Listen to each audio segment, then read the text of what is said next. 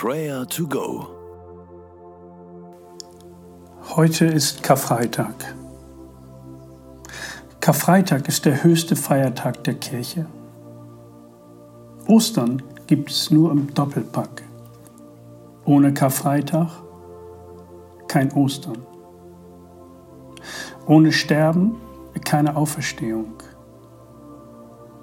Die Botschaft des Kreuzes mit ihrem Opfergedanken und dem Leiden Gottes wirkt in einer Welt, die ganz andere Dinge bewegt als die Frage, wie wir einen gnädigen Gott bekommen.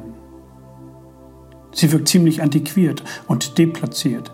Dennoch hat Karfreitag für uns eine größere Nähe, als vielen das bewusst ist. Die Vorsilbe kar vor dem Freitag stammt von dem althochdeutschen Wort kara, das so viel wie Klage oder Kummer bedeutet. Christen beklagen, dass Jesus Christus leiden musste, dass er wie ein Opferlamm sein Blut vergoss, damit die Menschen vor Gott treten können ohne ihre Sündenlast. Die Trennung zwischen einem heiligen Gott und uns Menschen wurde Karfreitag beendet. Karfreitag ist der Tag der Wiedervereinigung. An Ostern ist Jesus auferstanden, auferweckt worden von Gott selbst, der ihm und allen, die an ihn glauben, neues, ewiges Leben schenkt. Und somit hat dieser so sperrige, traurige Tag in seinem Ergebnis dann doch sein Gutes. Die Endgültigkeit des Todes, die Trennung von Mensch zu Gott wird durch Jesu stellvertretendes Leiden und Sterben vom Leben verschlungen. Aus diesem Grund nannte der Reformator Martin Luther den Karfreitag auch Guter Freitag, was sich in angelsächsischen Ländern bis heute gehalten hat, wo Karfreitag Good Friday heißt. In der Natur kann dieser Übergang von Tod zu neuem Leben jedes Jahr neu abgelesen werden, wenn der Winter mit dem Frühling um die Herrschaft ringt und schließlich doch weichen muss, damit das Leben neue Blüten treiben kann.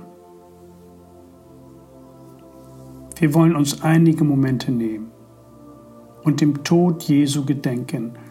Und ich lese dabei die Worte aus Matthäus 27.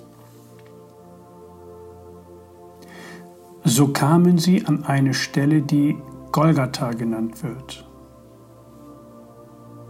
Nachdem die Soldaten Jesus gekreuzigt hatten, warfen sie das Los um seine Kleider und verteilten sie unter sich. Über dem Kopf Jesu hatten sie eine Aufschrift angebracht, die den Grund für seine Verurteilung angab. Dies ist Jesus, der König der Juden. Zusammen mit ihm wurden zwei Verbrecher gekreuzigt, einer rechts und einer links von ihm.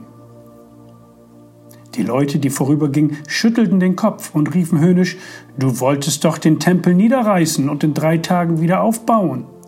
Wenn du Gottes Sohn bist, dann hilf dir selbst und steig herab vom Kreuz. Ebenso machten sich die führenden Priester und die Schriftgelehrten und Ältesten über ihn lustig. Anderen hat er geholfen, aber sich selbst kann er nicht helfen, spotteten sie. Er ist ja der König von Israel, soll er doch jetzt vom Kreuz herabsteigen, dann werden wir an ihn glauben. Er hat auf Gott vertraut, der soll ihn jetzt befreien, wenn er Freude an ihm hat. Er hat ja gesagt, ich bin Gottes Sohn.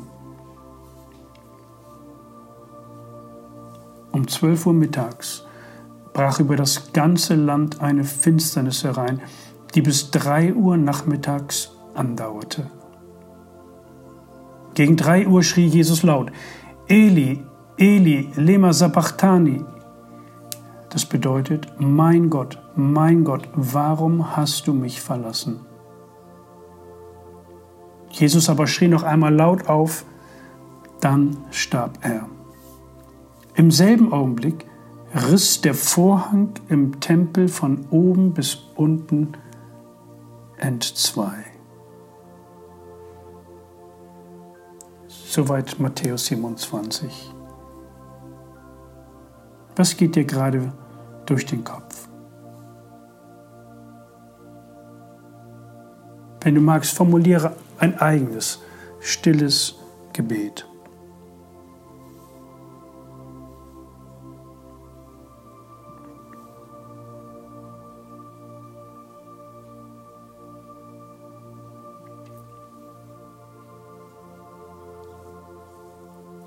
Und lass uns nun mit den Worten des Liederdichters Paul Gerhardt aus dem Lied O Haupt voll Blut und Wunden gemeinsam einige Strophen beten. Nun, was du, Herr, erduldet, ist alles meine Last. Ich habe es selbst verschuldet, was du getragen hast. Schau her, hier stehe ich armer, der Zorn verdient hat. Gib mir, um mein Erbarmer den Anblick deiner Gnad. Erkenne mich, mein Hüter, mein Hirte, nimm mich an. Von dir, Quell aller Güter, ist mir viel Guts getan. Dein Mund hat mich gelabet mit Milch und süßer Kost, dein Geist hat mich begabet mit mancher Himmelslust. Wenn ich einmal soll scheiden, so scheide nicht von mir. Wenn ich den Tod soll leiden, so tritt du dann herfür. Wenn mir am allerbängsten wird um das Herze sein, so reiß mich aus den Ängsten, Kraft deiner Angst und Pein. Erscheine mir zum Schilde, zum Trost in meinem Tod und lass mich sehen dein Bilde in deiner Kreuzesnot. Da will ich nach dir blicken, da will ich glaubensvoll dich fest an mein Herze drücken. Wer so stirbt, der stirbt wohl. Und ich schließe mit den Worten aus 1. Petrus 2, Vers 24 bis 25. Christus hat unsere Sünden auf sich genommen und sie am eigenen Leib zum Kreuz hinaufgetragen. Das bedeutet, dass wir für die Sünde tot sind und jetzt leben können, wie es Gott gefällt. Durch seine Wunden hat Christus euch geheilt.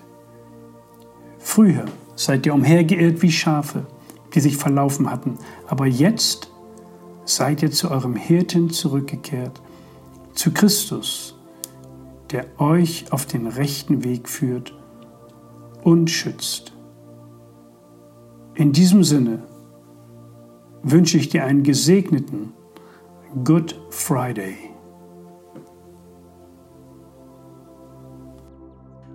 Das war Prayer to Go mit Johannes Müller vom Leithaus Bremen. Wenn du mehr wissen möchtest oder Kontakt aufnehmen willst, freuen wir uns auf deinen Besuch unter www.prayertogo.info.